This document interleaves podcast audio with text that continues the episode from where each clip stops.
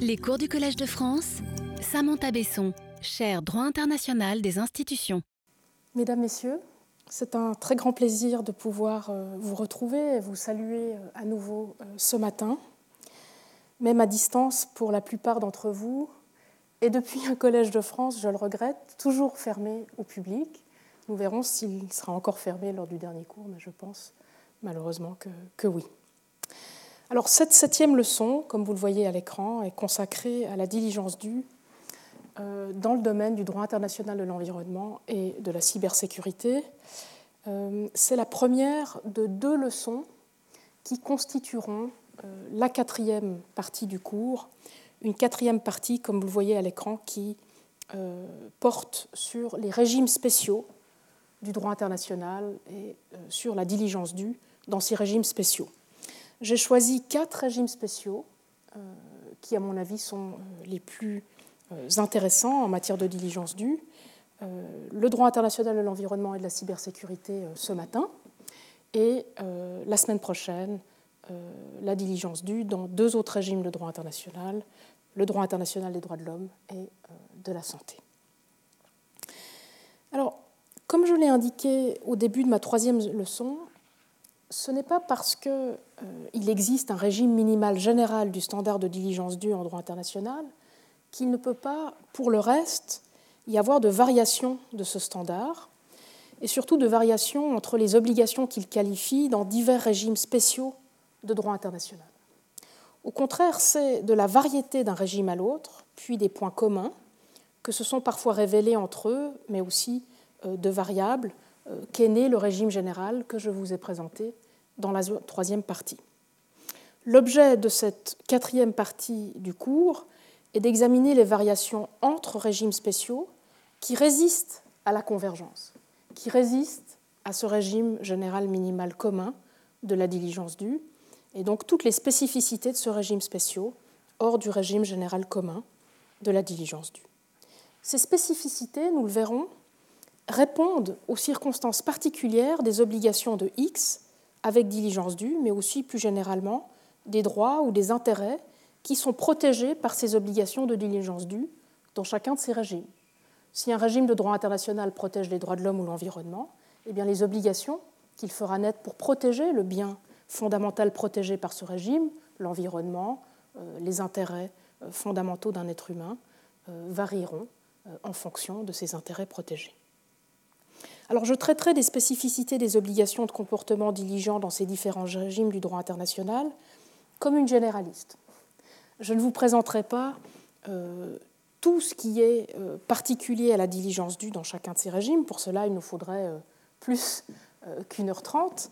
mais j'essaierai de vous montrer ce qui diffère du, du, régime général que nous avons étudié dans la troisième partie du cours. Et il est peut-être utile pour ceux d'entre vous qui suivent ce cours en différé de réécouter la troisième partie du cours pour vous remémorer euh, le régime général de la diligence due, pour ensuite pouvoir mieux comprendre plus rapidement euh, ce qui diverge, ce qui est spécial, ce qui est propre à la diligence due dans les quatre régimes que nous allons étudier.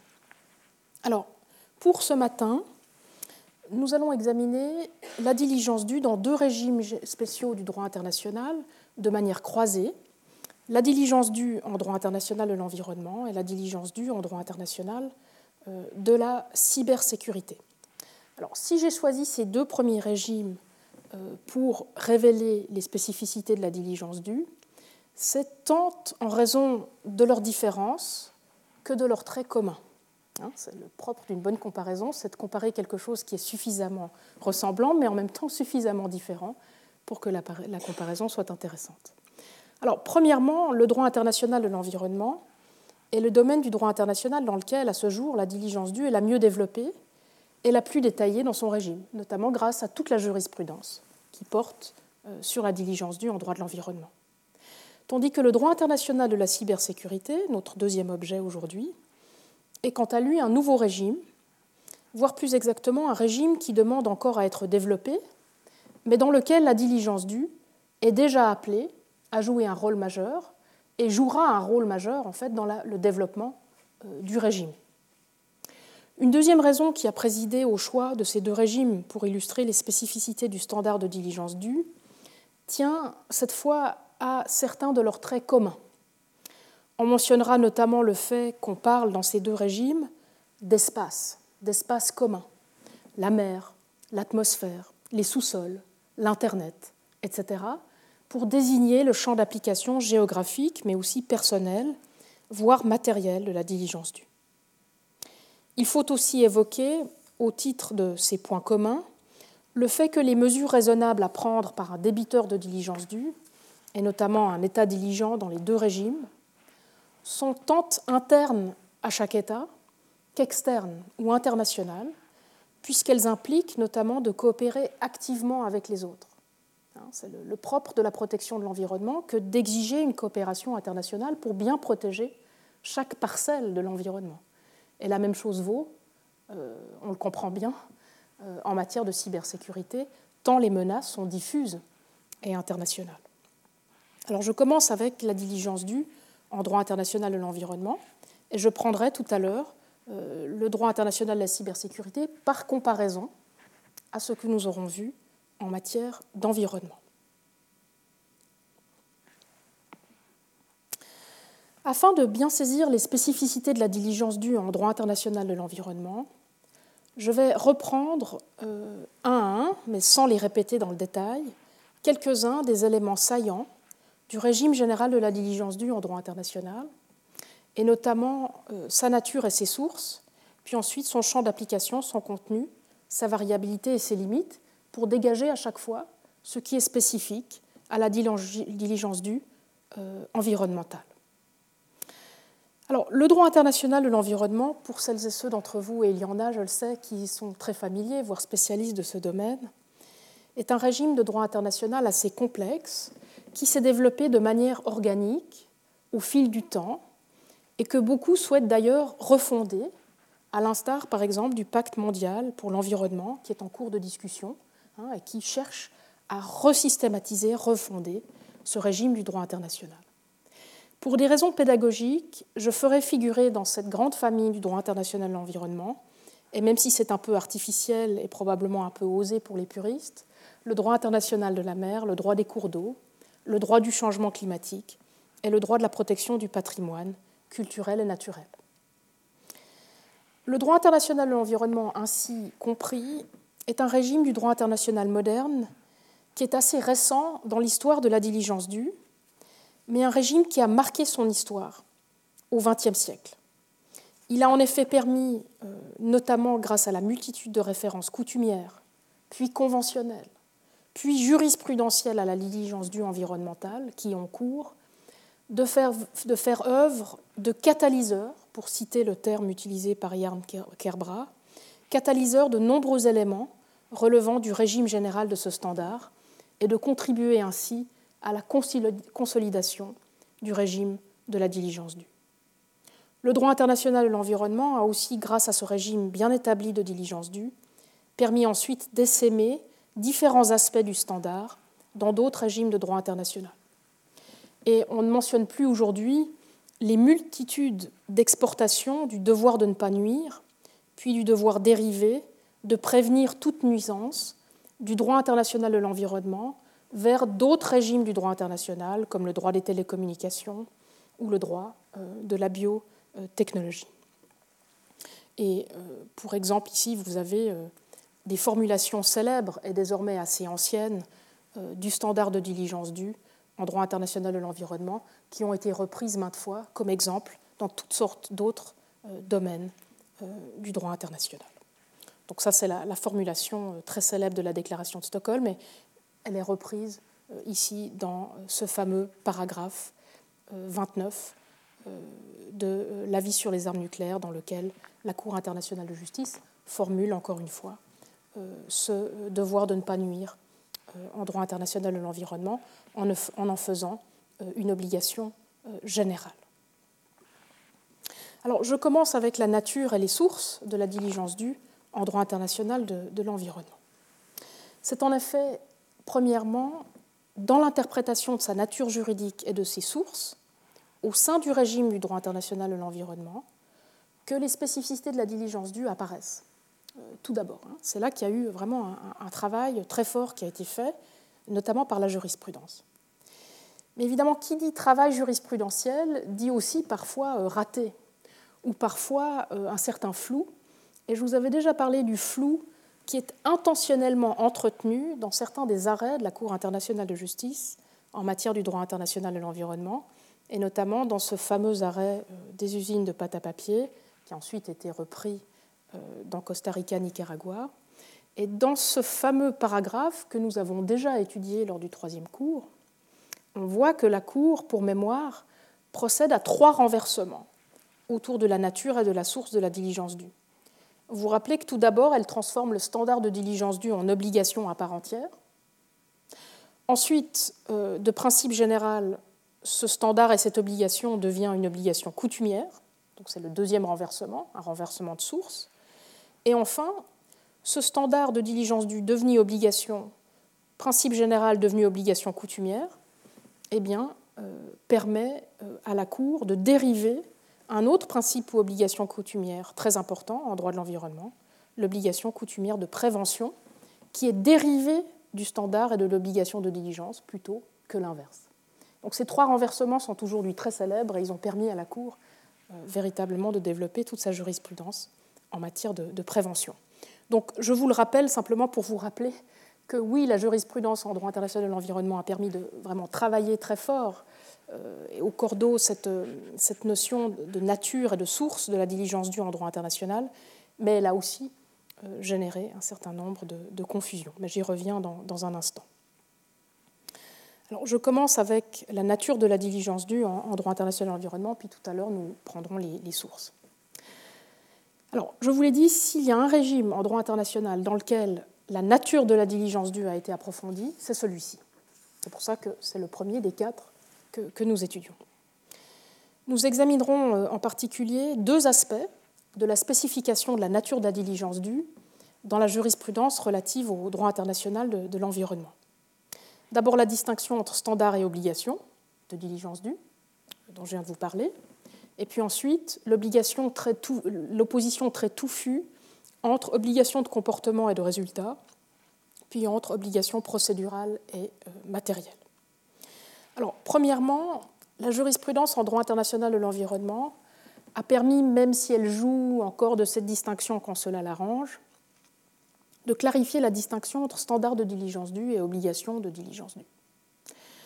Pour mémoire, en effet, et même si cette distinction semble être remise en cause euh, dans certains euh, traités ou projets de traités récents, la diligence due est un standard de comportement qui se greffe sur et qualifie une obligation de comportement relative à des droits ou intérêts protégés par le droit international, en l'occurrence le droit international de l'environnement.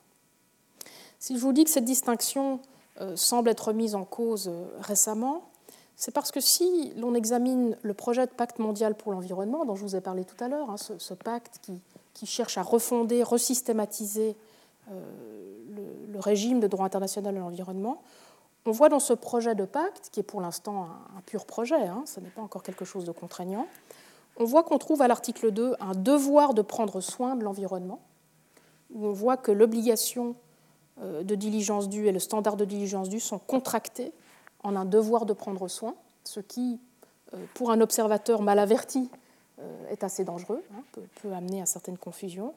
Et si on prend l'article 5, paragraphe 4 du même projet de pacte, on va retrouver le terme obligation de diligence.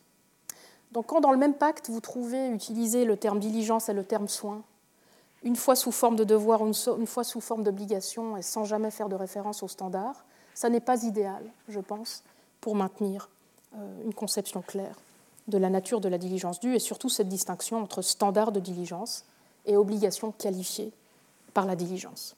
Même si dans les faits, évidemment, que c'est ce qui se produit une fois qu'une obligation est qualifiée par la diligence due. Alors, deux observations euh, s'imposent euh, à cet égard. Il faut souligner, d'une part, qu'il règne encore une certaine ambivalence y compris dans la jurisprudence, autour de la distinction entre le standard de diligence due et l'obligation de X avec diligence due. Et c'est peut-être cette ambivalence euh, que le pacte cherche à capturer plutôt qu'à clarifier. Comme nous l'avons vu, euh, ce glissement sémantique entre standard et obligation est tout à fait stratégique Il a amené la Cour internationale de justice, que ce soit dans les affaires usines de pâte à papier ou Costa Rica, Nicaragua, mais aussi d'autres tribunaux internationaux comme le Tribunal international du droit de la mer, dans ses différents avis, à assimiler le standard de diligence requise à l'obligation notamment de prévention qu'il qualifie. Et ce rapprochement très rapide a ensuite permis de régler rapidement le problème de la source de cette obligation de prévention euh, diligente. Le fait d'aborder la diligence due comme une obligation coutumière a en effet amené les juges à conclure à la nature coutumière de l'obligation de prévention qu'elle qualifie, et notamment l'obligation de mettre en place différentes mesures d'évaluation de l'impact environnemental. Ce sont les trois renversements dont je vous ai parlé tout à l'heure. Et c'est peut-être ce flou intentionnellement entretenu à des fins stratégiques, afin de fonder l'obligation de prévention coutumière en droit international en environnement, qui explique que le pacte mondial maintienne ce flou stratégique. D'autre part, je pense que c'est aussi ainsi qu'on peut comprendre le flou qui est volontairement maintenu dans la jurisprudence entre la diligence due et les principes auxquels elle est associée, comme le principe de prévention et de précaution. Ces principes sont en effet invoqués à la fois comme un type de norme générale de droit international et comme une source de droit international, d'où toute la controverse, à mon avis euh, futile, euh, qui existe autour de la question de savoir si le standard de diligence due euh, est un principe général.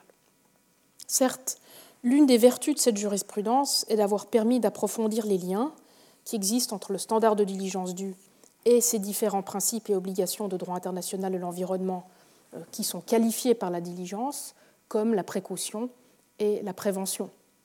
Mais elle les a aussi, je pense, embrouillés à dessein et principalement à des fins de généralisation de leurs sources, comme nous venons de le voir, ce qui pouvait être très utile dans l'affaire en question, mais qui, pour l'avenir, euh, est probablement euh, un petit peu inquiétant.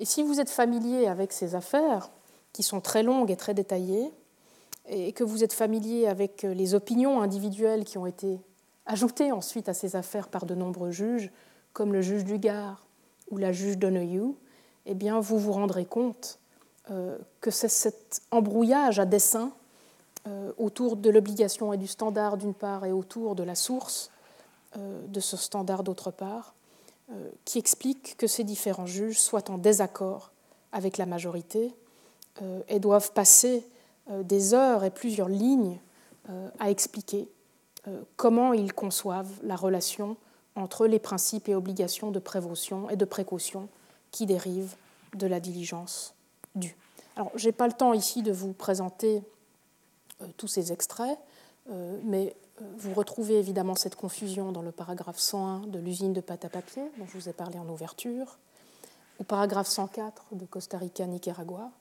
et puis au paragraphe 117 de l'avis de 2011 du Tribunal international du droit de la mer. Et puis pour les opinions individuelles qui essaye de retordre le fil déjà tordu par la Cour internationale de justice, je vous renvoie aux opinions individuelles du juge du Gard euh, et euh, de la juge euh, Donoghue, qui tous deux divergent avec la majorité, mais aussi entre eux, sur ce rapport entre standards et obligations, entre coutumes et principes généraux, et enfin entre l'ordre de dérivation entre l'obligation de prévention et l'obligation de diligence, lequel des deux euh, vient d'abord et comment doit-on organiser tout cela. Donc une jurisprudence qui travaille la nature de la diligence due, mais aussi une jurisprudence qui euh, la trouble un petit peu, l'embrouille euh, à des raisons stratégiques. La deuxième chose que fait la jurisprudence en matière de droit international de l'environnement relativement à la nature de la diligence due, ça a été de révéler, à défaut de la clarifier à nouveau, combien la distinction entre obligation de comportement et obligation de résultat demeure difficile à saisir et à mettre en œuvre dans des régimes de droit international où ces obligations sont qualifiées par un standard de diligence due.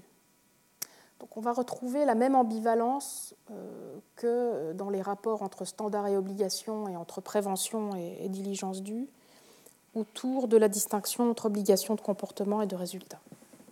Alors, pour mémoire, et nous en avions euh, parlé euh, longuement euh, dans la troisième leçon, dans, la deuxième partie du cours, les obligations de diligence due sont en principe des obligations de comportement diligent. Les débiteurs doivent en effet s'efforcer de manière raisonnable, mais sans devoir garantir un certain résultat. Hein, c'est le propre de l'obligation de diligence due. En droit international de l'environnement, certaines obligations de comportement, y compris des obligations de comportement diligent, sont toutefois si précises qu'elles en sont presque devenues des obligations de résultat. C'est le cas notamment des nombreuses obligations de prévention dites procédurales, comme toutes les obligations de notification, d'information ou encore d'évaluation d'impact environnemental, qui requièrent la survenance de l'événement à prévenir pour être considérées comme violées. D'ailleurs, souvenez-vous que l'article 23 du projet des articles sur la responsabilité de l'État de Roberto Ago faisait référence au terme résultat hein, dans l'établissement de la violation des obligations de prévention, euh, ce qui a causé euh, à l'époque une grande controverse, mais qui montre euh, qu'on n'est jamais très loin dans ces obligations de comportement diligent extrêmement précises, on n'est jamais très loin d'une obligation de résultat.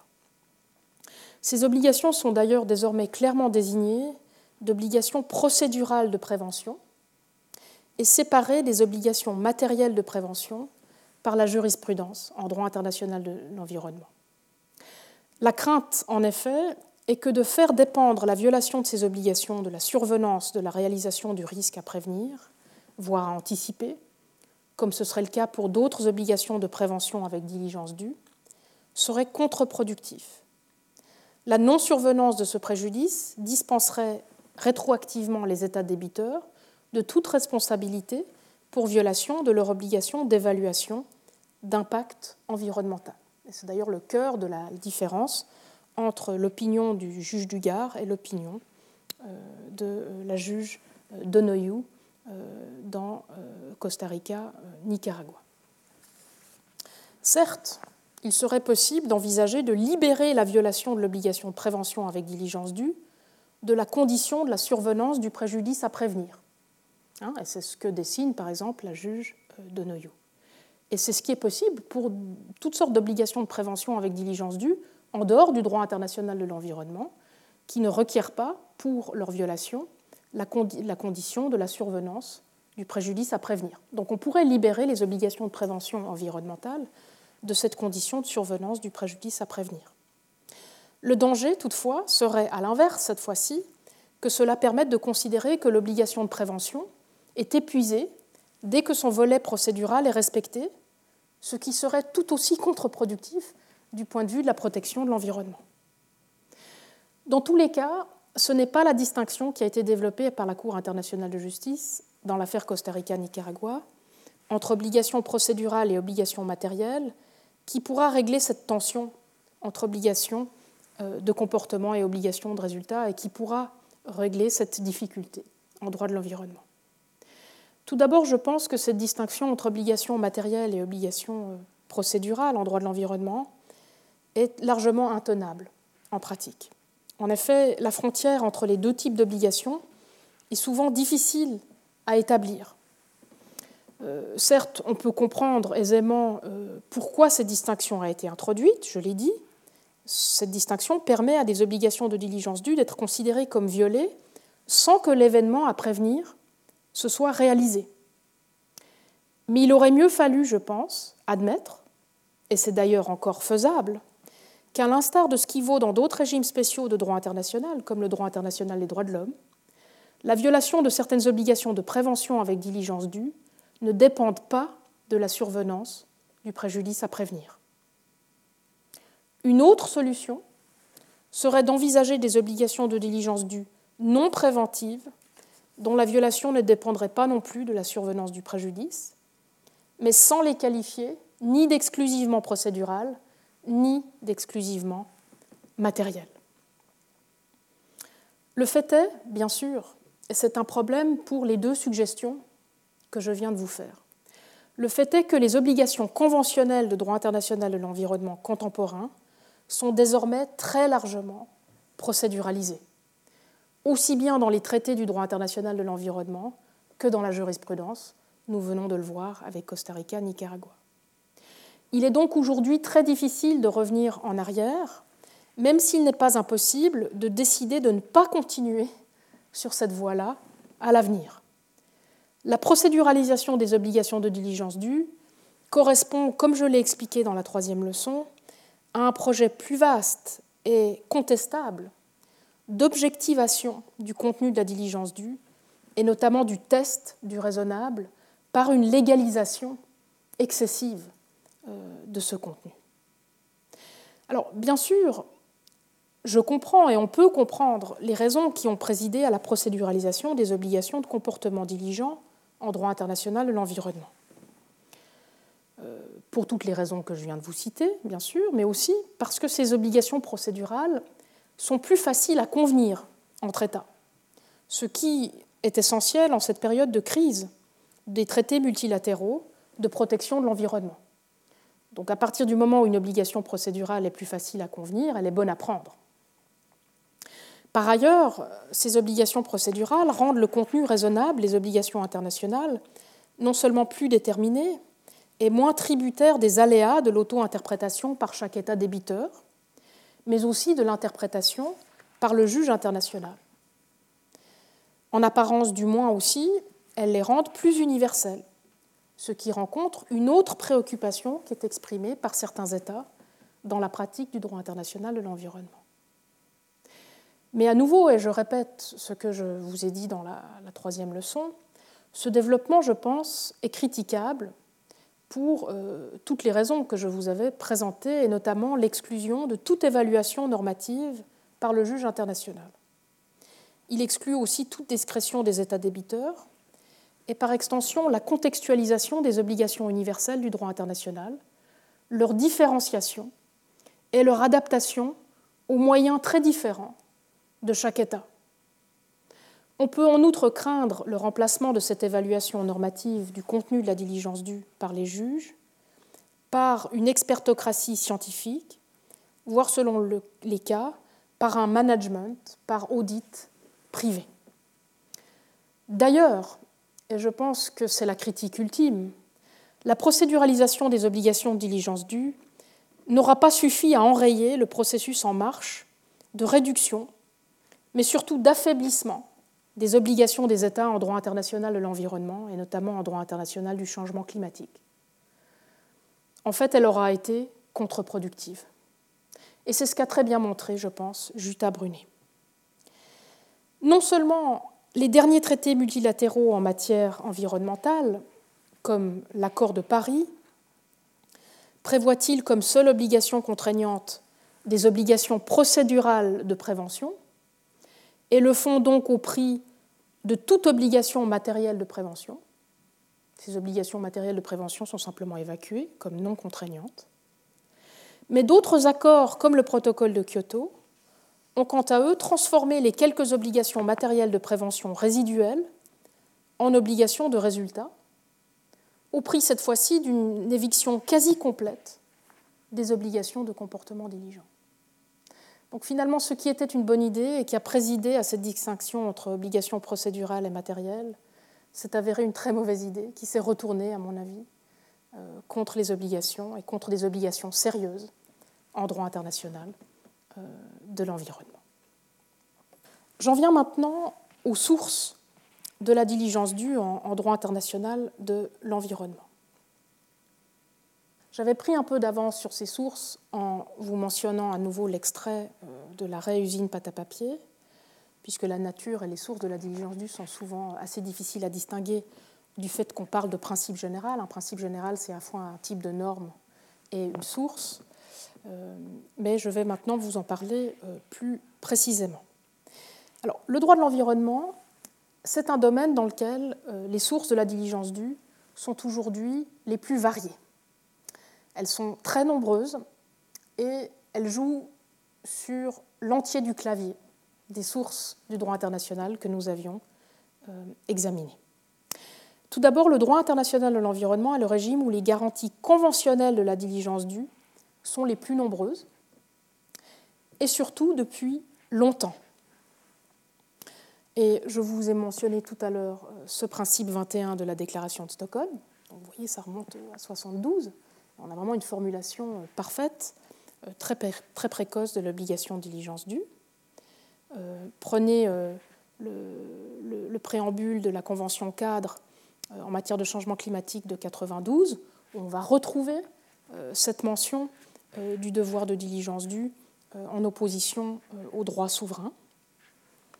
Et puis, l'accord de Paris 2015 dont je viens de vous parler, euh, où euh, on va retrouver, euh, dans les quelques obligations contraignantes qui, restent dans cet accord, on va retrouver une mention, indirecte certes, mais une mention de, la diligence Alors évidemment, qui dit traité multilatéraux comprenant des garanties conventionnelles de la diligence due, dit aussi potentiel problème aujourd'hui, puisque, nous le savons, les traités multilatéraux sont en prise avec une grave crise. Il devient de plus en, plus en plus difficile pour les États de convenir d'obligations conventionnelles internationales.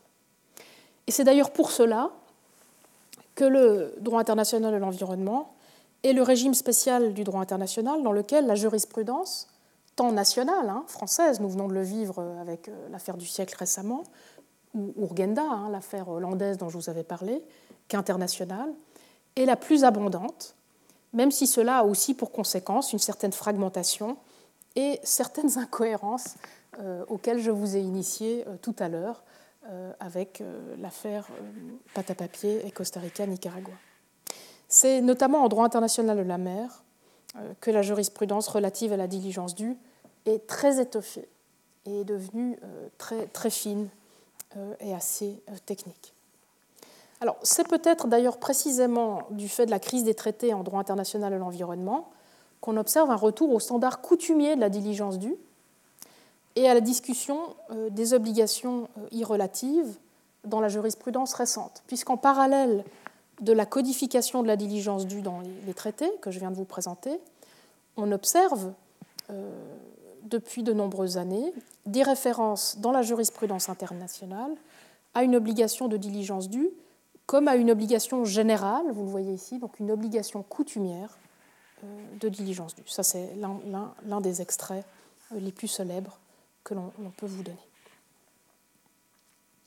D'ailleurs, et je l'ai dit tout à l'heure, s'il y a un régime de droit international dans lequel la confusion autour de la source de la diligence due en droit international général est présente, et même intentionnellement entretenue, euh, c'est bien dans la jurisprudence du droit international de l'environnement. Comme je l'ai indiqué, cette convention, notamment sur la source, soit coutumière, soit dans les principes généraux, de ce qu'il considère comme l'obligation de diligence due, permet en effet aux tribunaux internationaux d'en déduire aussi la nature coutumière de différents autres principes ou obligations dites de diligence due. Donc on voit une omniprésence du conventionnel, une présence très large de la jurisprudence, de la diligence due dans cette jurisprudence, et un regain d'intérêt pour la coutume euh, en matière de diligence due en droit de l'environnement.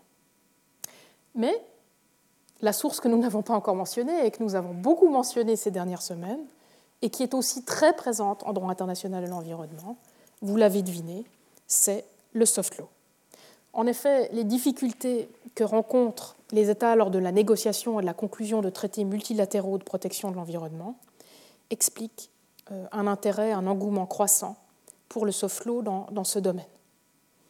La flexibilité des engagements pris par les États qui caractérise le soft law éclaire d'ailleurs aussi sur la place de choix qui est donnée à la diligence due, euh, standard discrétionnaire par excellence. Et cela concerne de nombreuses obligations de diligence due en droit international euh, de l'environnement. Euh, c'est le cas, nous l'avions vu, par exemple, pour des références à la diligence due environnementale par la Commission du droit international notamment dans ses principes de 2019 euh, sur la protection de l'environnement en rapport avec les conflits armés. On avait vu le, devoir de diligence apparaître tant euh, de la part des États que de la part des entreprises euh, en matière de, de conflits armés.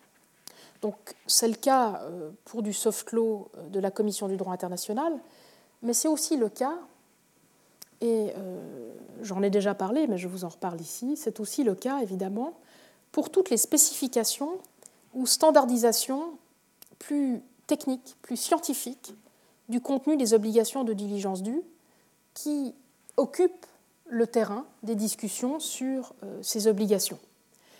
Pensez par exemple aux recommandations du GIEC, qui sont aujourd'hui omniprésentes dans la jurisprudence notamment nationale en droit international de l'environnement, dès qu'il s'agit de définir le contenu de la diligence due.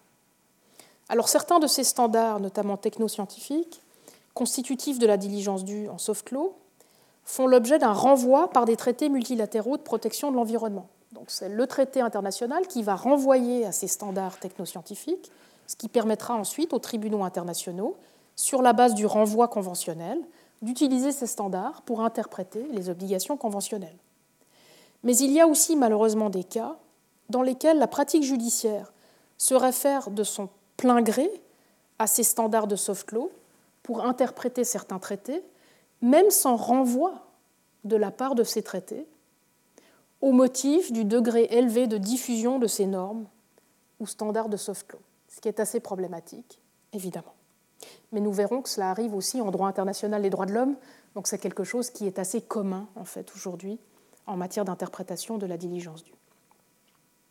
Alors, cette deuxième tendance est plus rare, mais euh, elle existe en pratique et elle doit euh, nous euh, inquiéter.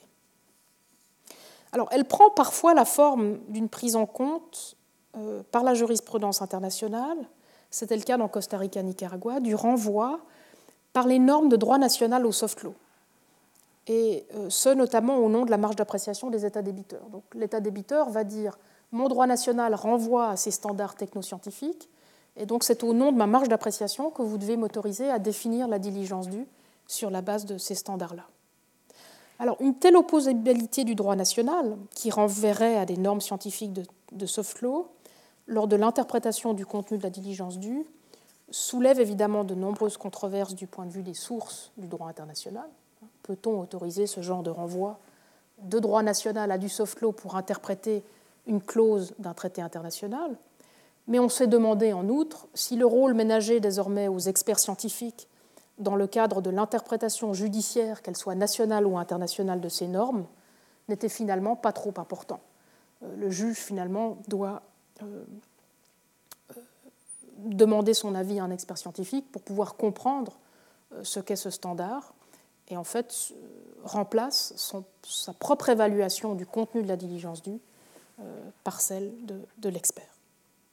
Donc voilà ce que je pouvais vous dire sur les sources. Vous voyez que tant la nature de la diligence due que les sources de la diligence due en droit international de l'environnement euh, ont vraiment été travaillées de manière très très spécifique et euh, révèlent vraiment quelque chose de très particulier sur ce qui est, arrivé, ce qui est en train d'arriver, sur la manière dont nous concevons l'environnement et la manière dont nous souhaitons le, protéger. Alors j'en viens euh, maintenant au champ d'application au contenu, à la viabilité et aux limites de la diligence due en, droit de l'environnement. Et euh, tout d'abord, le, champ d'application. S'il y a un domaine de droit international euh, dans lequel on a beaucoup travaillé et clarifié le champ d'application matériel de la diligence due, mais aussi son champ d'application personnel et son champ d'application géographique, c'est le droit international de l'environnement et notamment le droit international de la mer. En fait, les obligations de diligence due en droit de l'environnement ont permis d'étendre de l'intérieur le champ d'application matériel, personnel et géographique du droit international de l'environnement lui-même. Donc non seulement le droit de l'environnement a contribué à étendre le champ matériel, personnel, géographique de la diligence due en droit international, mais l'effet inverse s'est aussi produit, euh, ce qui est tout à fait euh, fascinant. alors en premier lieu, la jurisprudence sur la diligence due en droit de l'environnement a permis de préciser que ce standard trouve à s'appliquer matériellement, même hors des cas euh, classiques de préjudice transfrontière causés dans le cadre de relations bilatérales de bon voisinage entre États. Alors que ces relations de bon voisinage constituaient, à l'origine, vous vous souvenez euh, le cours d'histoire sur la diligence due, à l'origine, ces relations euh, transfrontières de bon voisinage constituaient le champ d'application matériel euh, principal de la diligence due. Et vous vous rappelez la sentence de la fonderie de Trail qui est ici à l'écran, où on voit bien que le contexte, euh, c'est une, nuisance transfrontière causée par un État à un autre du fait de la, prévention insuffisante de, pollution par des personnes privées ou des personnes sous le contrôle d'un État. Alors, la jurisprudence sur la diligence nue, notamment la jurisprudence contemporaine, a permis d'échapper à ce carcan bilatéral de bon voisinage entre États. Et aujourd'hui, le standard de diligence due euh, concerne aussi des intérêts individuels, voire collectifs, communs, c'est-à-dire des intérêts portant sur des biens communs. On pensera aux obligations de diligence due qui protègent des intérêts relatifs aux espaces, aux biens communs de l'humanité, comme l'air, l'espace ou la haute mer. Et ici, euh, les, extraits les, plus importants, évidemment, sont à nouveau ce principe 21 de la Déclaration de Stockholm, on voit bien euh, que le champ matériel est étendu à tout dommage causé non seulement à d'autres États, immédiatement transfrontières ou plus loin, mais aussi dans des régions qui ne relèvent d'aucune juridiction euh, nationale.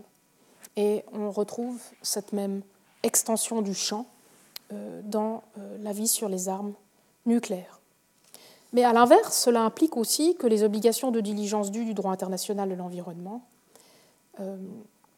trouve aussi à s'appliquer à des circonstances purement internes. Si elles s'étendent aux transfrontières, au-delà du transfrontière, jusqu'à couvrir des, régions relevant d'aucune juridiction nationale, a fortiori, cela s'applique aussi euh, à des circonstances purement internes. C'est d'ailleurs exactement, nous le verrons dans la prochaine leçon, ce qui s'est passé en matière de droits de l'homme, la diligence due aussi euh, à passer du territorial à l'extraterritorial pour revenir vers l'interne.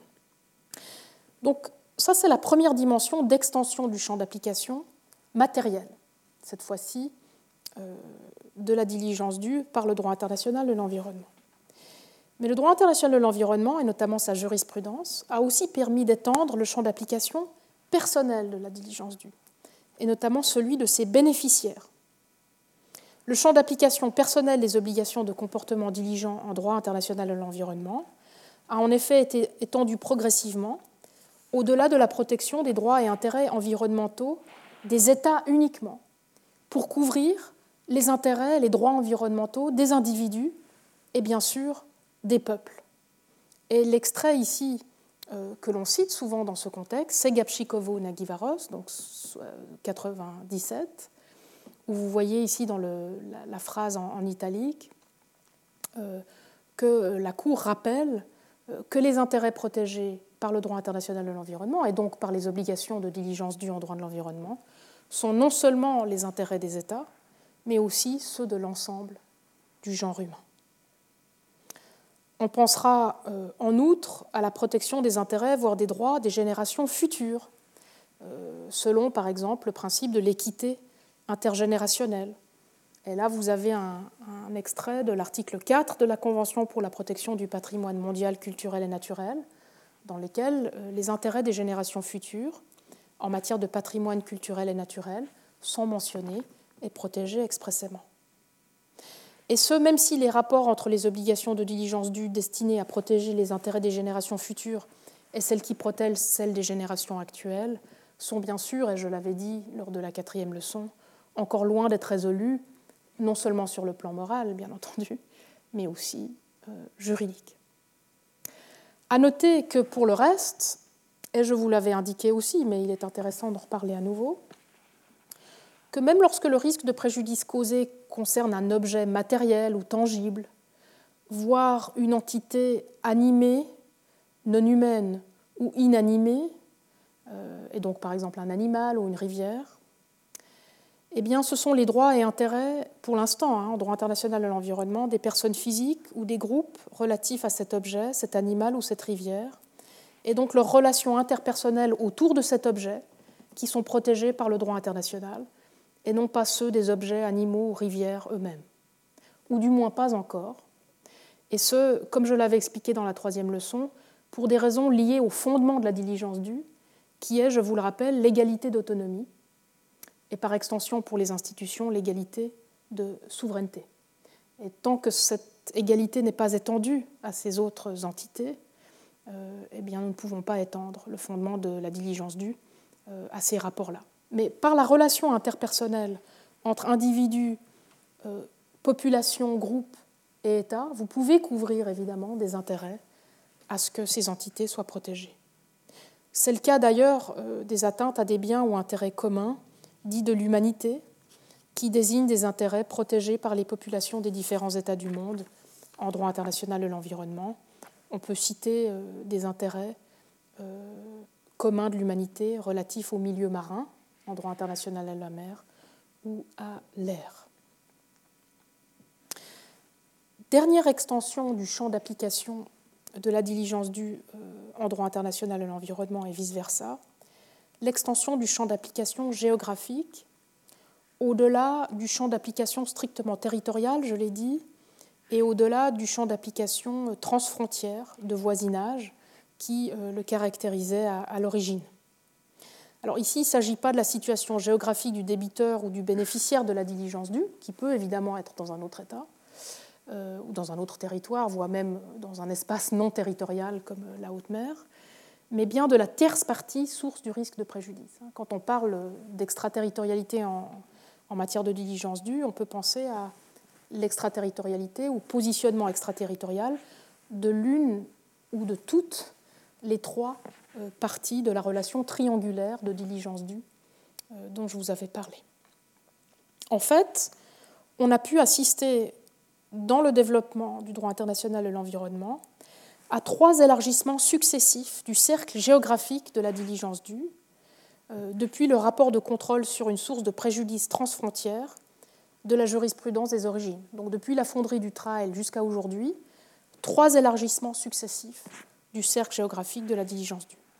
Premièrement, ce standard trouve aussi aujourd'hui à s'appliquer à des préjudices causés dans ou depuis des espaces non territoriaux, comme les hauts fonds marins, et donc hors contrôle territorial. Donc ça, on, le marque très bien euh, si on relit euh, le principe 21 de la déclaration de Stockholm. Vous voyez que la source, la tierce partie source du préjudice, euh, doit être sous la juridiction, personnel ou territorial, pas forcément territorial, voire même sous le contrôle. Deuxièmement, la jurisprudence, et c'est la deuxième extension, a aussi étendu le champ d'application de la diligence due à d'autres sources de menaces pour l'environnement que celles qui proviennent du territoire national ou d'un territoire étranger sous contrôle extraterritorial, en se fondant sur le contrôle exercé par le biais d'autres liens juridictionnels sur les tierces parties à l'origine du risque de préjudice, comme par exemple des liens juridictionnels personnel. Enfin et finalement, la jurisprudence dans ce domaine a aussi permis d'envisager des formes de contrôle exercées sur la source du risque de préjudice par le biais de liens non juridictionnels et donc relevant ni de la juridiction personnelle ni de la juridiction euh, territoriale. Et évidemment, ici, à nouveau, l'extrait de l'avis sur les armes nucléaires est tout à fait parlant. D'accord?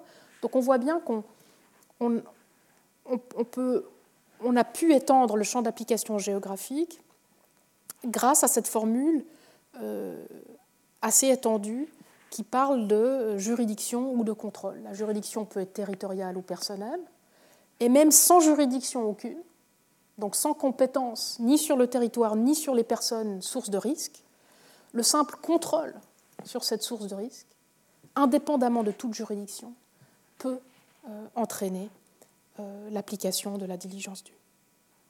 Et évidemment, et vous connaissez mon intérêt pour cette question et nous en reparlerons longuement dans la prochaine leçon, évidemment, on pensera ici aux menaces que font peser les entreprises multinationales sur l'environnement et à l'égard desquelles les états d'incorporation de l'entreprise ou du siège d'une entreprise mère ont des obligations de diligence due alors même qu'ils n'ont aucun contrôle territorial ou extraterritorial sur le lieu où une filiale de cette entreprise multinationale a causé un préjudice environnemental. Nous évoquerons d'ailleurs certaines de ces questions au croisement du droit international de l'environnement et du droit international des droits de l'homme, et qui se posent lorsque la diligence due se greffe sur des obligations liées aux droits de l'homme à un environnement sain, dans la prochaine leçon relative au droit international euh, des droits de l'homme. Donc j'y reviendrai dans cette prochaine leçon. Donc voilà pour le champ d'application. Vous voyez euh, que la diligence due a vraiment eu un rôle d'élargissement tant du champ d'application matériel que personnel, euh, que géographique. J'en viens maintenant au contenu de la diligence due en droit international de l'environnement. S'il y a un régime de droit international dans lequel le contenu minimal de la diligence raisonnable a été spécifié, c'est euh, la jurisprudence en matière environnementale. Il convient de mentionner deux caractéristiques qui distinguent les obligations de diligence due environnementale de celles qu'on va retrouver dans d'autres régimes du droit international. Euh, d'abord un accent particulier sur les obligations institutionnelles et ensuite un accent sur les obligations de, précaution.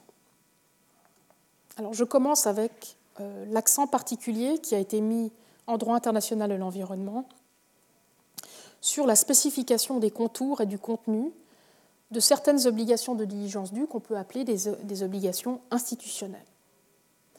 Alors, pour mémoire, le standard de diligence due est à l'origine de celui de l'État raisonnable ou de bon gouvernement, dont je vous avais parlé dans la quatrième leçon.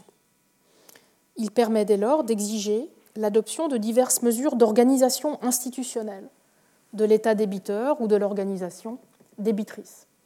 Euh, seule euh, une organisation ou un État qui aura adopté ces mesures d'organisation institutionnelle pourra ensuite être considéré comme diligent.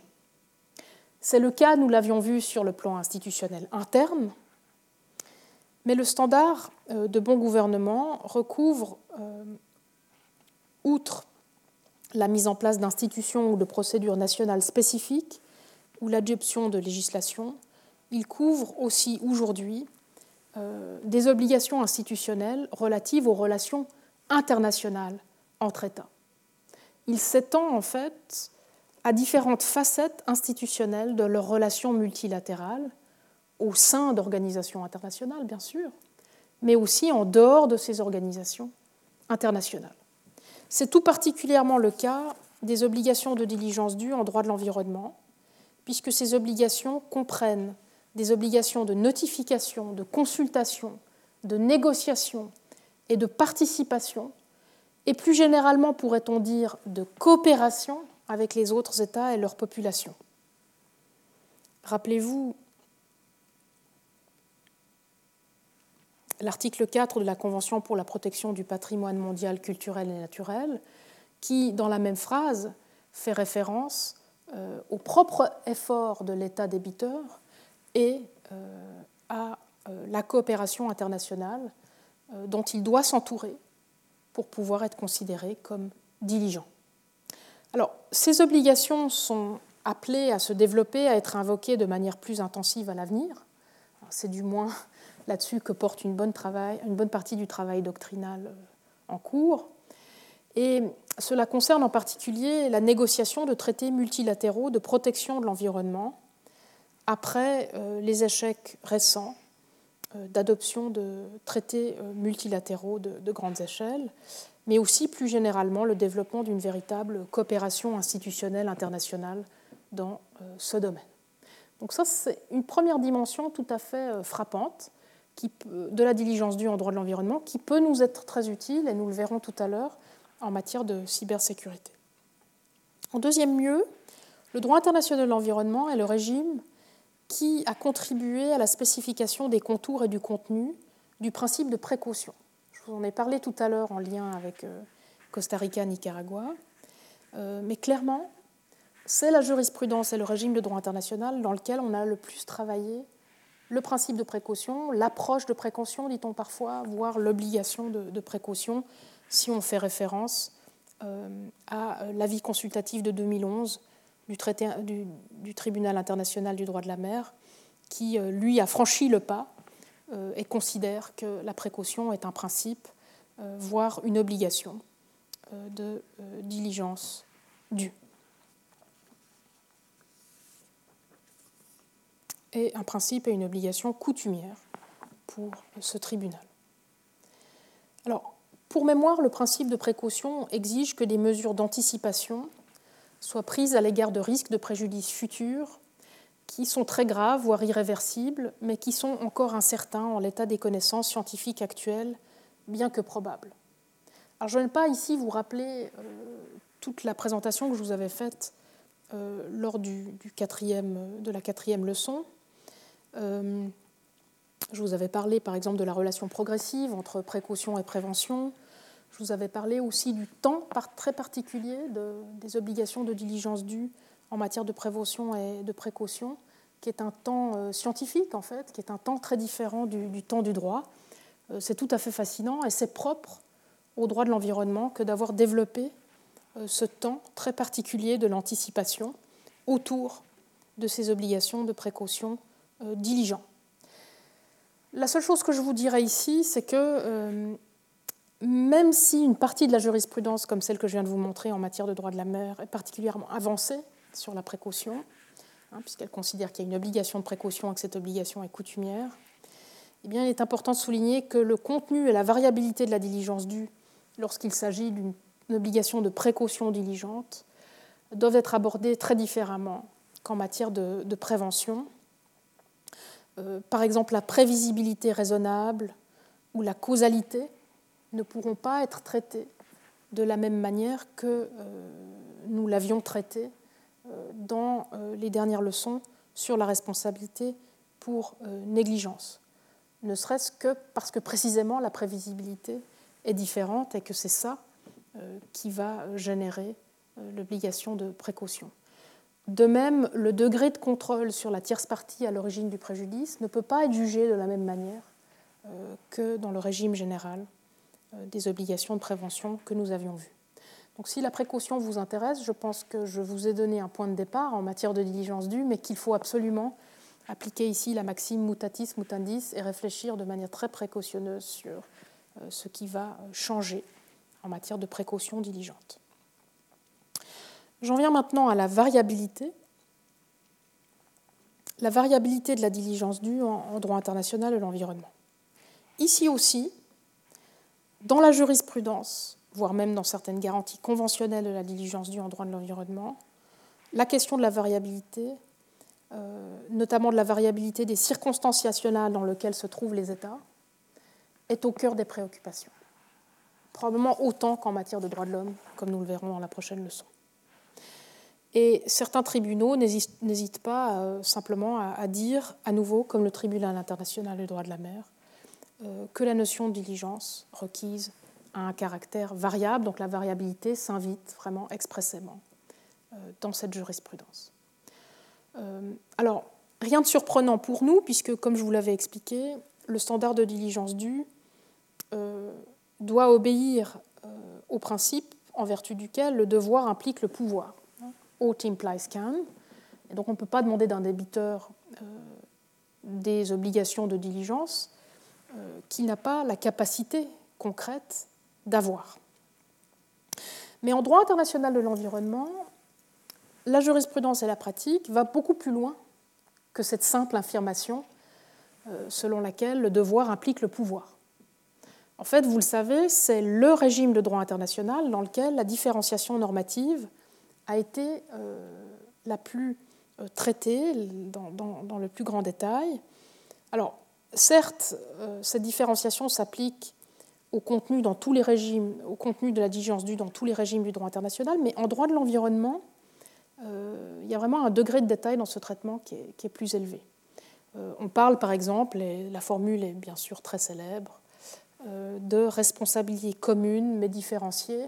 Donc on retrouve ici, dans cette belle formule, euh, l'idée selon laquelle le devoir implique le pouvoir. Oui, les États, en l'occurrence ce sont des États, ont des responsabilités communes, sous-entendu des obligations communes de diligence due, mais elles sont euh, différenciées en fonction de leur capacité. Alors, dans un monde caractérisé par de très grandes différences de capacité financières, techniques ou de ressources entre États, mais aussi entre organisations internationales finalement, puisqu'il y a des organisations internationales plus ou moins dotées et donc plus ou moins riches. Cette contextualisation du contenu du standard de diligence due est d'autant plus essentielle. Elle permet au droit international de prétendre à l'universalité des obligations qu'il pose, hein, l'idée de commonalité des responsabilités, tout en respectant la diversité des circonstances politiques, sociales et économiques de chaque population et donc de chaque État ou organisation internationale. C'est d'ailleurs en ce sens, à mon avis, qu'il faut interpréter la référence dans l'accord de Paris à l'équité. C'est une autre manière de faire référence à cette contextualisation d'obligations universelles, à ces, obligations communes, mais euh, différenciées. Alors, parmi les autres critères de variabilité que le droit international de l'environnement a permis de travailler tout particulièrement, on mentionnera le risque de préjudice ou la gravité euh, du préjudice euh, encouru. Et en fait, on remarque que selon les sous-domaines du droit de l'environnement étudiés, on remarque ces deux seuils minimaux d'application de la diligence due, que sont l'immédiateté du risque de préjudice d'une part et la gravité du préjudice encouru, vous vous rappelez hein, que c'était deux conditions d'application de la diligence due, eh bien ces deux seuils minimaux d'application de la diligence due vont être abaissés. Et c'est ce qu'on remarque par exemple en matière de, droit international du changement climatique. Euh, le risque est tellement grave qu'on ne s'arrête plus euh, à devoir demander euh, de vérifier que les seuils minimaux d'application de la diligence due sont bien respectés. Il n'en demeure pas moins toutefois que la jurisprudence du droit de l'environnement insiste aussi régulièrement sur le contenu minimal du droit international en la matière. Donc oui, on a cette omniprésence de la différenciation normative, mais en même temps, on voit bien que les juges insistent sur la commonalité des obligations qui sont dues.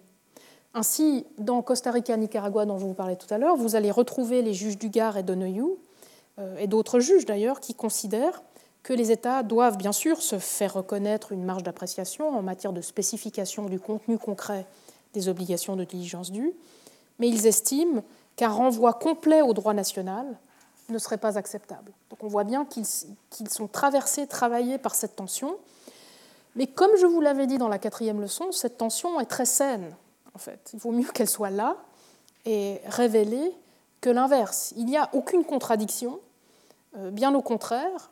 Euh, ce que l'on sait euh, lorsqu'on travaille sur les valeurs, y compris les valeurs universelles en philosophie morale et en philosophie du droit, c'est que toute norme, même universelle, doit être spécifiée et contextualisée dans un, dans un cadre social et politique donné avant de pouvoir donner lieu à des obligations concrètes.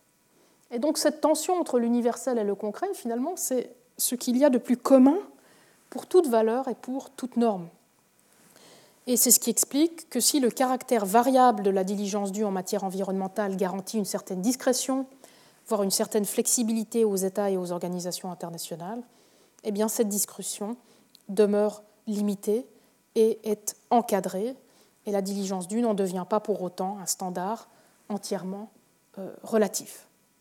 Alors, ceci étant dit, maintenant que je vous ai rappelé euh, ma position, qui est à mon avis d'être vraiment euh, très ouvert sur cette, cette contextualisation de l'universel, eh bien, ceci étant dit, ce qu'on remarque en droit international de l'environnement récent, c'est qu'il y a une tendance à vouloir encadrer autant que possible la différenciation pour assurer le caractère progressif de la diligence environnementale pour tous les États et pour prévenir toute régression fondée sur le motif des différences euh, de capacité.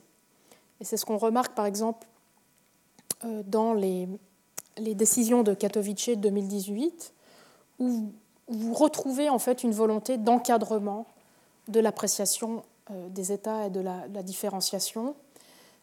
C'est aussi dans ce même ordre d'idées, hein, d'encadrement de la flexibilité des États en matière de diligence environnementale, c'est aussi dans cet ordre d'idées qu'on peut replacer la procéduralisation des obligations de prévention diligente dont je vous avais parlé tout à l'heure. Si vous procéduralisez, vous objectivez, et donc vous limitez l'appréciation des États, et donc vous limitez la contextualisation normative.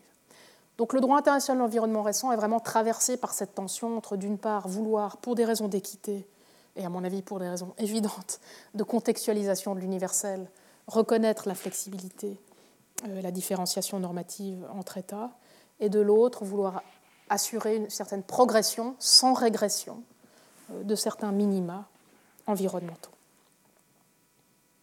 C'est aussi comme ça d'ailleurs qu'on peut comprendre le remplacement du juste par le vrai, hein, dont je vous avais parlé, cette tendance à vouloir substituer le vrai au juste et par conséquent éviter toute adaptation, toute contextualisation du vrai dans le contexte national. J'en viens maintenant aux limites de la diligence due en, droit de l'environnement. Ce sera mon dernier point sur le volet environnemental. Le droit de l'environnement est aussi très riche d'informations et de spécificités sur la question des conflits et notamment des rapports entre les limites et le respect de la diligence due. Euh, donc, par exemple, toute la question de, du conflit entre la diligence due et euh, le fardeau économique ou financier, euh, voire d'autres intérêts contradictoires qui seraient soulevés. Alors, on observe d'ailleurs dans le sillage de la procéduralisation et de la standardisation du contrôle de la diligence due une tendance non déguisé en droit international de l'environnement à utiliser la proportionnalité pour cette mise en balance. Là, vous avez euh, la déclaration des principes euh, juridiques euh, relatifs au changement climatique de 2014 de, l'Association de droit international. Donc, c'est vraiment du, soft law, c'est une association professionnelle de juristes internationaux. on voit bien ici, dans le tout dernier paragraphe, la référence au terme proportionnel, proportionné. Alors, en soi, on comprend que ce soit présent, je vous en avais déjà parlé lors du, de la quatrième leçon, mais malheureusement, ce qu'on observe en droit de l'environnement, c'est que ce test de proportionnalité est souvent compris euh, sans, sans autre justification, à mon avis, comme un test instrumental de proportionnalité au sens d'une évaluation euh, coût-bénéfice. Et c'est d'ailleurs ainsi euh, qu'est conçu le principe ou l'approche de précaution dont je vous ai parlé tout à l'heure. Euh, en effet, dans l'approche de précaution, le rôle de la certitude scientifique est profondément ancré euh, et aussi profondément ancré dans cette appréciation de la précaution qu'il l'est dans la conception instrumentale de la proportionnalité. Donc ça, c'est une tendance en fait un peu euh, inquiétante en droit international de l'environnement récent, euh, à trop vite euh, identifier proportionnalité et évaluation coût-bénéfice, euh, risque-bénéfice, hein, on dit quelquefois, et que vous pouvez assimiler au reste de la critique que je vous ai fait ce matin. Donc voilà pour les spécificités de la diligence due en droit international de l'environnement. On voit que vraiment c'est un régime riche qui a permis à la diligence due de de se développer, de fleurir d'une manière tout à fait particulière euh, dans le contexte de la protection des intérêts euh, de l'humanité euh, en matière environnementale. Je passe maintenant par comparaison. Je ne vais pas faire une présentation aussi détaillée de ce régime que je l'ai faite pour l'environnement, donc ce sera une comparaison une présentation par comparaison de la diligence due en droit international de la cybersécurité. Alors le droit international de cybersécurité, qu'est-ce que c'est? Ben, Ça n'est pas encore véritablement un régime spécial de droit international. On pourrait dire plutôt que c'est un régime de droit international en cours de développement. Euh, et s'il voit le jour, et ça n'est pas dit, hein, puisqu'il n'est pas euh, particulièrement désiré par certains États, eh bien il régira divers aspects de la sécurité humaine et militaire dans le, cyberespace. Voilà comment euh, nous pouvons le, comprendre pour l'heure, mais c'est encore quelque chose de totalement embryonnaire. Alors, la raison de s'intéresser euh, ici, dans cette leçon, au droit international de la cybersécurité tient à la place très importante qui occupe désormais le standard de diligence due. C'est même le standard qui joue un rôle d'appel pour la création d'un régime de droit international de la cybersécurité. Euh, en effet, la diligence due est discutée intensément dans ce domaine en ce moment, tant, et c'est très intéressant, par des groupes privés, des grandes entreprises, qu'entre États. Et euh, la diligence due, non seulement y, joue un rôle central, mais elle y revêt des particularités qui méritent euh, que l'on s'y arrête, à mon avis, voire même qu'on la compare à la diligence due du droit international de l'environnement. Alors il y a trois raisons, euh, à mon avis, pour cet intérêt pour la diligence due dans ce domaine naissant du droit international, qui est le droit international de la cybersécurité. Premièrement, il faut mentionner le caractère diffus est difficile à contrôler des diverses sources de risques de préjudice dans le cyberespace. Comme indiqué dans mon introduction à ce cours il y a quelques semaines, qu'elles soient secrètes ou simplement collectives, voire transnationales, car interconnectées, les nouvelles menaces qui pèsent dans ce domaine sont difficiles à saisir par le biais des outils usuels de la responsabilité internationale. Imaginez par exemple la difficulté euh, que rencontrerait un État ou un juge, si juge il devait y avoir, la, difficulté qu'il rencontrerait à procéder à une attribution individualisée du comportement d'un organe ou d'une personne privée à un État ou à une organisation internationale en particulier.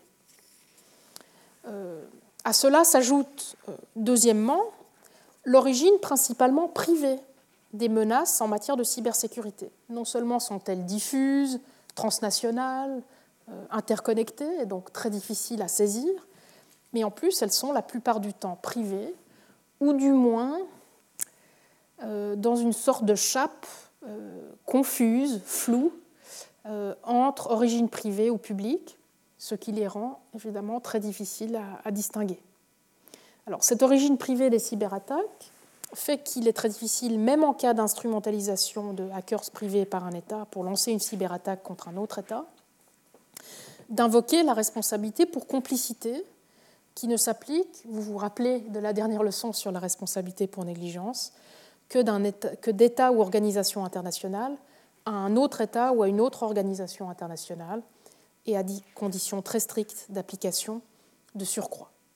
Donc premier motif, le caractère diffus, interconnecté, transnational euh, des menaces cybersécuritaires. Deuxième motif, l'origine principalement privée, ou en tout cas floue entre le public et le privé, qui va déjouer tous les plans d'attribution que les articles sur la responsabilité de l'État ont établis. Et puis troisième motif, eh les cyberattaques sont la plupart du temps très rapides, voire même instantanées. Et donc ça va surtout être des obligations de prévention plutôt que de protection et de réparation et donc plutôt des obligations de comportement plutôt que de résultats, qui vont être intéressantes en droit international de la cybersécurité. Étant donné que ces obligations de comportement et notamment de prévention sont toutes des obligations de diligence due, eh bien on comprend mieux pourquoi la diligence due s'invite de manière centrale dans ce débat. Alors dans ces conditions, établir la responsabilité internationale de ces États par attribution du comportement des hackers est presque impossible, et la même chose vaut pour la responsabilité pour complicité qui ne s'applique qu'entre États ou entre organisations internationales et à des conditions très strictes. En revanche, invoquer une violation de la diligence due des États eux-mêmes parce que, un, ils savaient ou devaient savoir qu'une menace cybersécuritaire pesant sur un autre État était issue de serveurs ou d'autres facilités techniques situées sur leur territoire ou de toute autre manière sous leur contrôle, et deux, parce qu'ils avaient les moyens techniques de prévenir cette attaque eh bien, permet d'établir beaucoup plus facilement la responsabilité de ces États pour ne pas avoir prévenu cette menace de se réaliser. En effet, la responsabilité pour négligence n'exige pas qu'on puisse attribuer le comportement des hackers ou de toute autre personne ou institution à l'origine des cyberattaques d'ailleurs à l'État. Ce dernier ne répond que de sa négligence propre, sans attribution, y compris euh, de son omission négligente de prévention. Alors pour toutes ces raisons, la diligence due euh, est un standard euh, qui paraît être utile et tout à fait central en matière de cybersécurité. Et l'idée que la responsabilité pour négligence permettrait de pallier toutes ces difficultés explique son attrait pour certains États, mais aussi pour euh, des groupes de personnes privées concernées par la cybersécurité, comme toutes les, grandes entreprises du cyber aujourd'hui. Mais y appliquer la diligence due soulève aussi son propre lot de difficultés, et j'en mentionnerai trois euh, à nouveau. Aujourd'hui, c'est la règle de trois.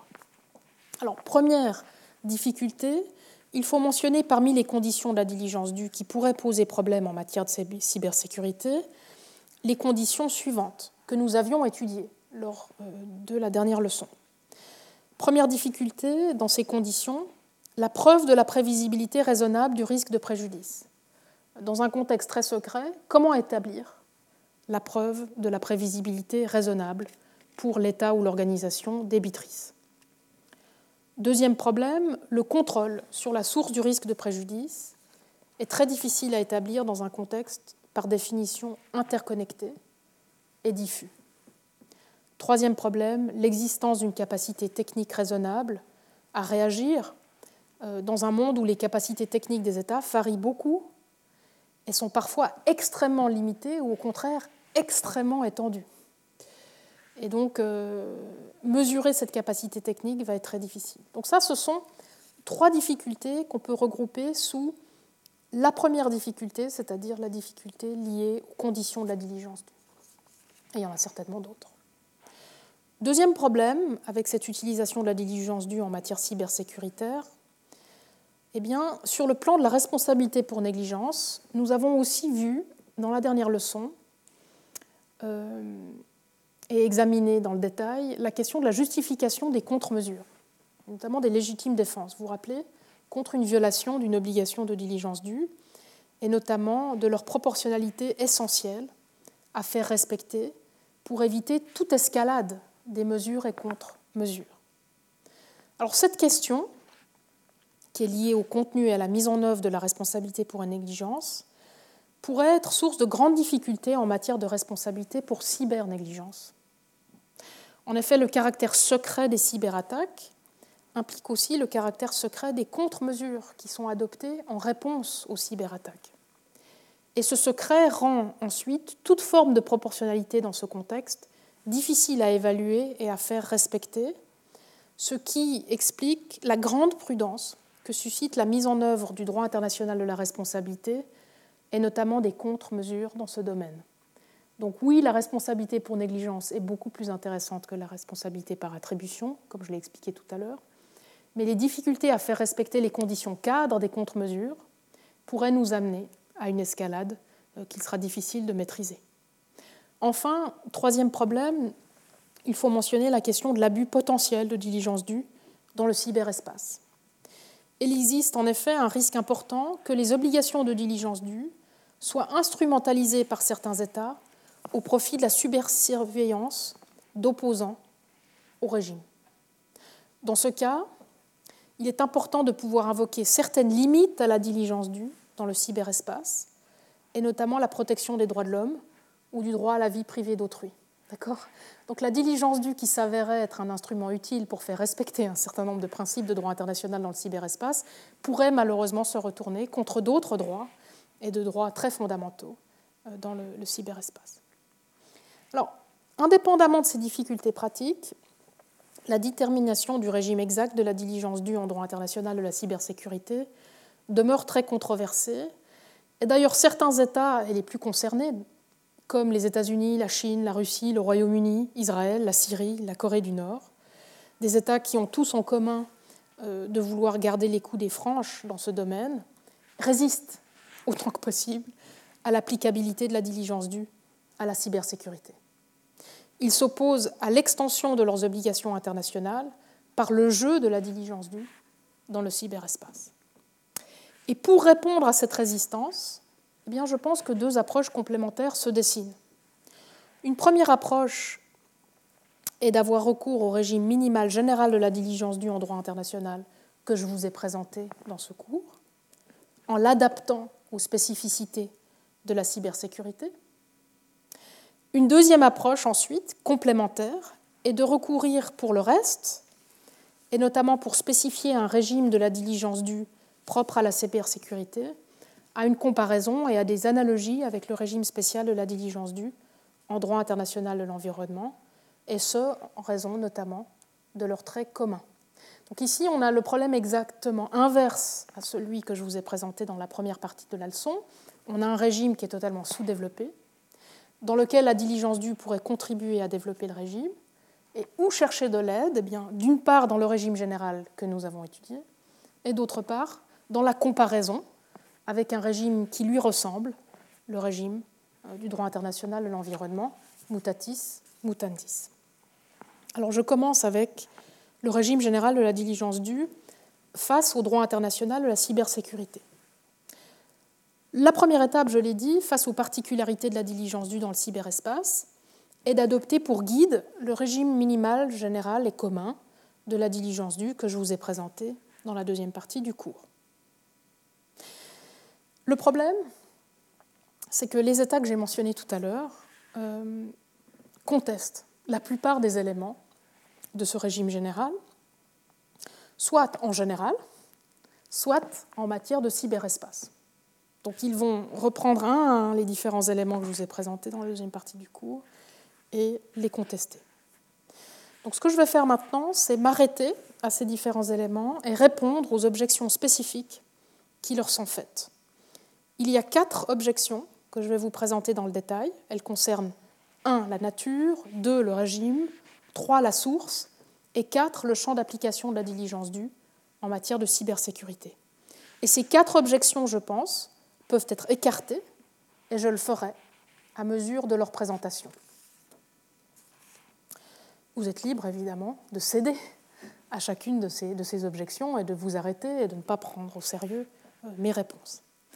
Alors, première objection, et comme indiqué dans la deuxième partie du cours, certains États contestent aujourd'hui encore, bien qu'à tort, le caractère juridique, hein, la dimension juridique, est donc obligatoire du standard de diligence due. Ils vont invoquer en particulier sa dénomination de standard pour justifier à tort euh, qu'un standard n'est pas une norme euh, juridique ou n'est pas une norme obligatoire. Je pense qu'ils le font à tort dans la mesure où, comme je vous l'avais dit, le droit regorge de standards et de standards obligatoires. Euh, un standard est véritablement une norme juridique. Mais cette objection, euh, aussi fallacieuse soit-elle, permet à ces États et à ces critiques ensuite de traiter la diligence due comme un standard de soft law et de rejeter toute conséquence obligatoire de son application au cyberespace. Ils vont vous dire, puisque c'est un standard et qu'un standard c'est du soft law, eh bien, il n'y a aucune obligation à en tirer dans le, cyberespace. Et ils vont, euh, à rebours du bon sens à mon avis, mais ils vont invoquer le fait que dans le cyber-rapport de 2015 du groupe de travail euh, sur la cybersécurité, qui aujourd'hui est un peu le condensé de la pratique existante dans ce domaine, ils vont faire référence à la phrase ici en italique et au fait que ce rapport de 2015 euh, fait référence à la diligence due euh, comme à une norme volontaire et non obligatoire de, du comportement des, des, États. Donc c'est très malheureux. Évidemment, ce texte est un texte de soft law, donc il ne peut pas lui-même être invoqué comme preuve du caractère de soft law de la diligence due dans le cyberespace, mais évidemment, c'est un argument euh, qui est fait. Et malheureusement pour nous, le Conseil de l'Union européenne, en avril 2018, dans ses conclusions sur les actes de cybermalveillance, a repris quasiment mot pour mot cette expression euh, du rapport de 2015 euh, en faisant référence. ici, vous voyez, c'est écrit L'UE souligne que le respect des normes facultatives et non contraignantes de comportement responsable des États dans le cyberespace contribue, etc. etc. Donc on voit bien euh, que cet argument euh, a des échos, malheureusement, jusqu'en droit euh, de l'Union européenne. Et pourtant, si vous comparez la manière dont le cyber-rapport formule la diligence due, hein, à la lettre C ici, vous reconnaissez quasiment mot pour mot la formulation de la diligence due de l'arrêt des trois de Corfou. Et il ne viendrait à l'idée de personne aujourd'hui de considérer que la formulation de la diligence du dans des droits de Corfou, qui est décrite comme étant une obligation, voire même comme un principe général, n'est pas obligatoire. Donc on nage en, pleine contradiction, mais on voit bien que les adversaires de la diligence due dans le cyberespace sont prêts à faire feu euh, de tout bois. Deuxième objection, d'autres États, même s'ils admettent à juste titre que la diligence due peut bel et bien parfois être un standard juridique obligatoire, considère, à mon avis à nouveau à tort, que ce standard ne relève pas de règles générales du droit international, n'étant ni un principe général, ni une coutume. Ils en déduisent que la diligence due ne saurait s'appliquer de manière générale et a fortiori en matière de cybersécurité. Pour eux, il faudrait une obligation spécifique au domaine cybersécuritaire, et notamment un traité international spécifique, pour que la diligence due s'applique. Et ça n'est évidemment pas encore le cas. au vu du peu de traités en la matière, y compris au niveau régional, et de l'accent qui est mis avant tout sur la pénalisation euh, en droit interne des comportements irrelatifs. À mon avis, ces deux objections peuvent aussi être écartées, euh, puisque, comme nous venons de le voir, la jurisprudence internationale a rappelé à de, multiples reprises que le standard de diligence due, et pas seulement l'obligation qualifiée par la diligence due, pouvait être considéré comme un principe général s'appliquant dans tous les régimes du droit international. Troisième objection, d'autres États encore, même s'ils doivent bien se plier à l'évidence de la place du standard de diligence due en droit international, et notamment parmi les principes généraux, ou encore la coutume internationale, comme je vous en avais fait l'argument il y a quelques semaines, et dès lors de son caractère commun à différents régimes de droit international, considèrent que ce standard doit pouvoir se greffer sur une obligation pour pouvoir fonctionner. Et l'argument de ces critiques, dans cette troisième critique, et de dire que cette obligation euh, doit encore être identifiée, euh, que l'on ne comprend pas encore quels sont les droits et intérêts à protéger dans le cyberespace et quelles pourraient être exactement les obligations de diligence due qui pourraient y exister. Donc en gros, cette troisième critique dit oui, la diligence due est un standard obligatoire, oui, c'est un standard de droit international général, mais nous n'avons pas les obligations sur lesquelles elle se greffe. Alors curieusement toutefois, et à tort, à mon avis, ces mêmes critiques refutent ensuite l'existence de tel droit ou intérêt protégé par le droit international, euh, voire même d'obligations spécifiques de diligence due applicables en matière de cybersécurité. Alors, la plupart du temps, ce qu'on va faire en réponse à ce type d'objection, euh, c'est mentionner les obligations de diligence due obligations générales de ne pas nuire par négligence, qui sont corollaires, rappelez-vous, euh, du principe euh, d'égale souveraineté des États et qui sont invoqués par référence notamment à la jurisprudence euh, île de Palmas euh, que je vous avais mentionné lors des premières leçons. Donc si vous avez de la peine à trouver une obligation à qualifier par la diligence due, vous pouvez toujours vous réfugier dans les obligations liées aux droits souverains des États, qui, elles, sont des obligations de droit international général reconnues comme étant de diligence due. Alors, à cette réplique, à leur troisième objection, certains États émettent euh, l'objection selon laquelle la souveraineté ne serait qu'un principe général de droit international et un principe dont le contenu devrait encore être spécifié par des règles de droit international afin de pouvoir fonder des obligations. Et là, je leur répondrai qu'il est difficile d'ignorer, à mon avis, les nombreuses obligations de diligence due spécifiques qui, elles aussi, sont dérivées de la souveraineté dans la pratique des États. Pensez par exemple aux obligations de diligence due qui protègent l'intégrité territoriale des autres États. Ça, c'est assez spécifique. Pensez au bon fonctionnement de leur gouvernement ou à la protection des droits de leurs ressortissants. Tout cela, à mon avis, ce sont des obligations de diligence due suffisamment spécifiques et applicables en matière de, cybersécurité. Et c'est d'ailleurs ce que semble dire le rapport cyber de 2015 lui-même, euh, lorsqu'il fait référence au paragraphe 28, lettre B, euh, à l'observation de la souveraineté des États dans le cyberespace. Et c'est aussi ce que dit, même si c'est un manuel euh, de, de soft law, un manuel établi par des professionnels, le manuel de Tallinn, c'est aussi ce que dit le, manuel de Tallinn de 2007, qui reconnaît l'existence d'une obligation de diligence due euh, en matière de, cyberespace. Alors, ces mêmes critiques vont s'empresser de rétorquer, et ce sera leur quatrième objection, que la souveraineté existe, euh, qu'il y a des obligations spécifiques de diligence due qui dérivent de la souveraineté, mais que la souveraineté ne s'applique pas par principe en dehors du territoire des États, et notamment dans le cyberespace. Le cyberespace serait un nouvel espace non territorial que ces États considèrent comme étant hors la loi internationale pour le moment. Cette objection, cette quatrième objection, doit aussi être rejetée, à mon avis, et ce pour deux raisons.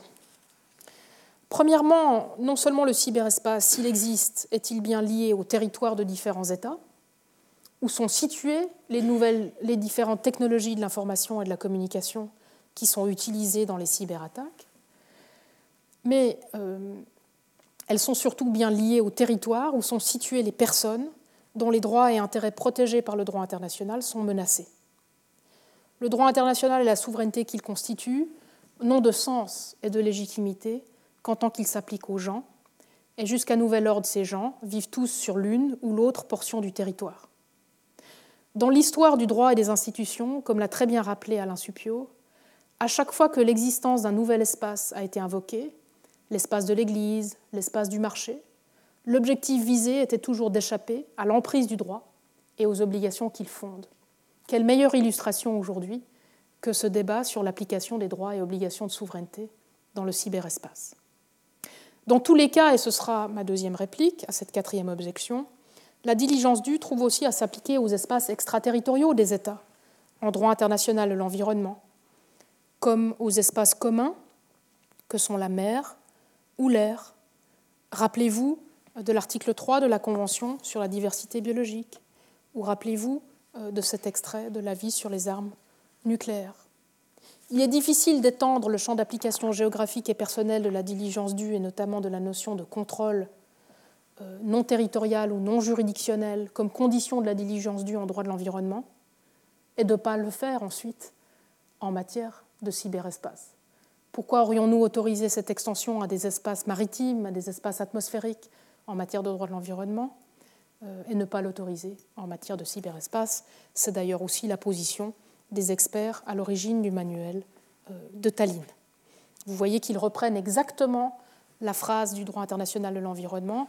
La diligence due s'applique à tous les risques de préjudice causés euh, depuis le territoire ou euh, depuis une infrastructure cyber sous le contrôle gouvernemental, peu importe que ce soit sur le territoire, hors du territoire ou dans une zone non territoriale. J'en viens maintenant et rapidement à la diligence due en droit international à la cybersécurité par comparaison, cette fois stricte, au droit international de l'environnement. Partons de l'idée que les objections auxquelles je viens de répondre peuvent être écartées. Comment procéder pour le reste? Eh bien, pour le reste, il me semble, et c'est ce qu'ont proposé d'autres auteurs comme Jutta Brunet ou Tamar Mechel, il me semble que le droit international de l'environnement peut être utilisé comme une source intéressante de comparaison puis d'analogie avec euh, la diligence due en matière euh, cybersécuritaire.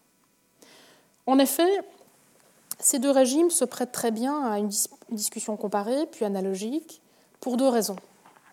La première, et je l'ai déjà dit, le droit international de l'environnement est le domaine du droit international dans lequel la diligence due est la mieux développée euh, pour des raisons jurisprudentiel. Il a déjà été utilisé comme source d'inspiration dans d'autres domaines, comme le domaine des télécommunications.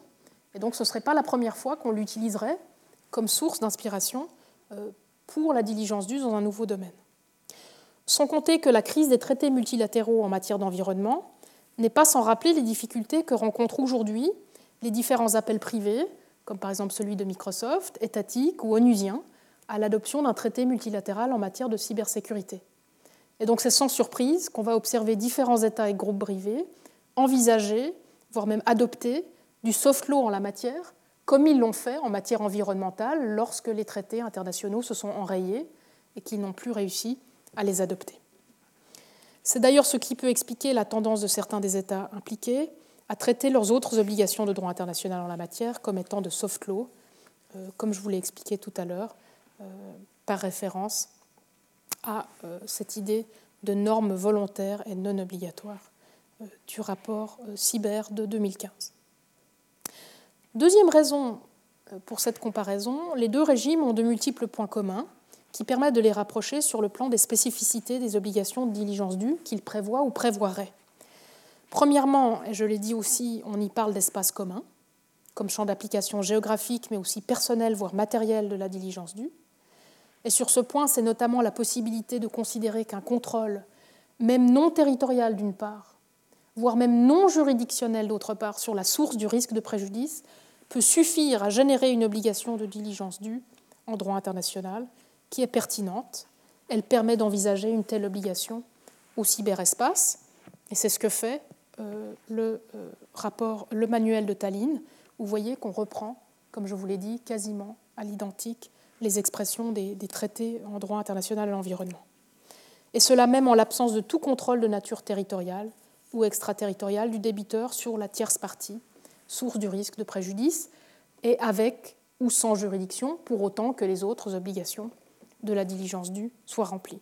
Donc comparer par exemple cette, expression du manuel de Tallinn avec cette expression de la Convention sur la diversité biologique ou de nouveau ce fameux euh, extrait de l'avis sur les armes nucléaires. Deuxième trait commun ou caractéristique commune, euh, le fait que les mesures raisonnables à prendre en matière de cybersécurité en tant qu'État diligent sont tant internes à l'État qu'externes ou internationales et qu'elles impliquent de coopérer avec d'autres États. Et sur ce point, les multiples obligations de coopération du droit de l'environnement, dont je vous ai parlé tout à l'heure, hein, notifier, consulter, négocier, participer avec les autres pour protéger l'environnement, eh bien, vont pouvoir s'avérer très utiles pour l'avenir de la gestion sécuritaire du cyberespace. Notifier une cybermenace, consulter les autres à ce sujet, négocier, participer, coopérer. On pourrait même envisager sur cette base-là une obligation de coopération et d'adoption d'un traité ou l'établissement d'une institution internationale commune euh, pour assurer euh, cette cybersécurité. Alors,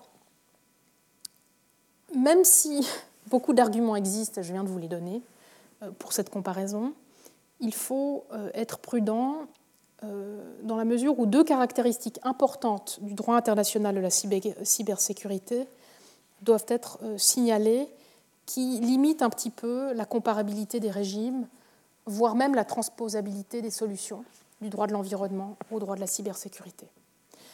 La première euh, raison d'être prudent, c'est euh, le secret.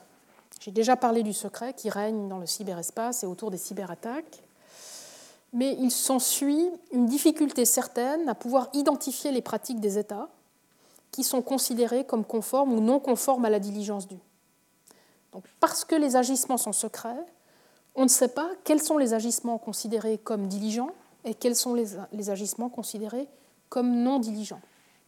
Il n'est donc pas facile d'identifier la naissance d'une pratique des États et donc d'une coutume dans ce contexte, et donc à terme d'un droit coutumier de la diligence due dans le cyberespace. Alors pour celles et ceux d'entre vous qui sont familiers avec les conditions de la coutume, c'est évidemment un gros problème.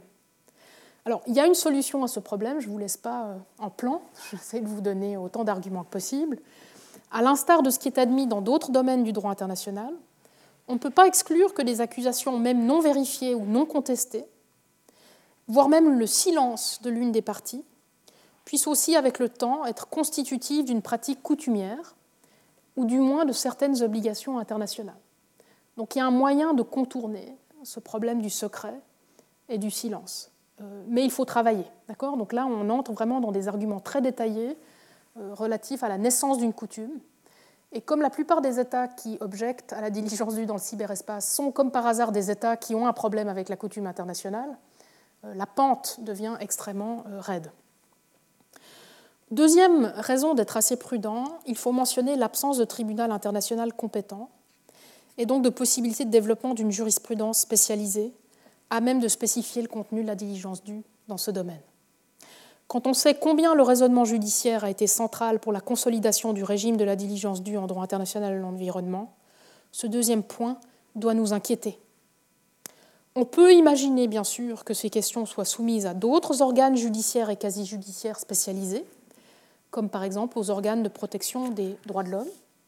Et la Cour européenne des droits de l'homme, par exemple, est saisie actuellement de différentes affaires de cyberespionnage qui soulèvent des questions de diligence due et notamment d'obligation de prévention diligente de violation de la vie privée euh, et d'autres euh, droits de l'homme.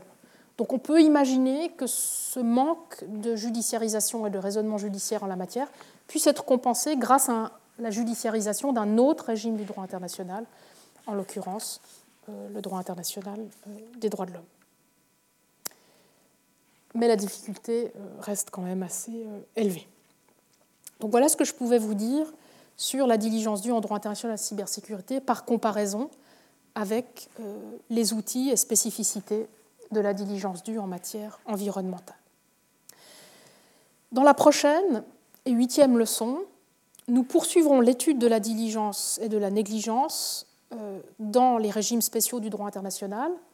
Et je passerai aux deux derniers et deux prochains régimes spéciaux, de nouveau sous la forme d'une paire, une paire de régimes d'une part très développés, le droit international des droits de l'homme en matière de diligence due, et moins développé, le droit international de la santé en matière de diligence due. Donc je procéderai comme j'ai procédé euh, ce matin, euh, par comparaison, et j'espère vous donner, euh, grâce à cette nouvelle paire de régimes spéciaux de diligence due, encore davantage d'exemples du potentiel de cette diligence pour régler certains des problèmes très importants du monde d'aujourd'hui. Je vous remercie beaucoup de votre attention et de votre participation. Merci beaucoup à celles et ceux qui sont ici, à celles et ceux qui suivent ce cours à distance. Euh, j'espère pouvoir en parler avec vous euh, un jour euh, de vive voix. Dans l'attente de ce moment, je vous souhaite une excellente fin de semaine. Merci beaucoup. Retrouvez tous les contenus du Collège de France sur www.colège-2-france.fr.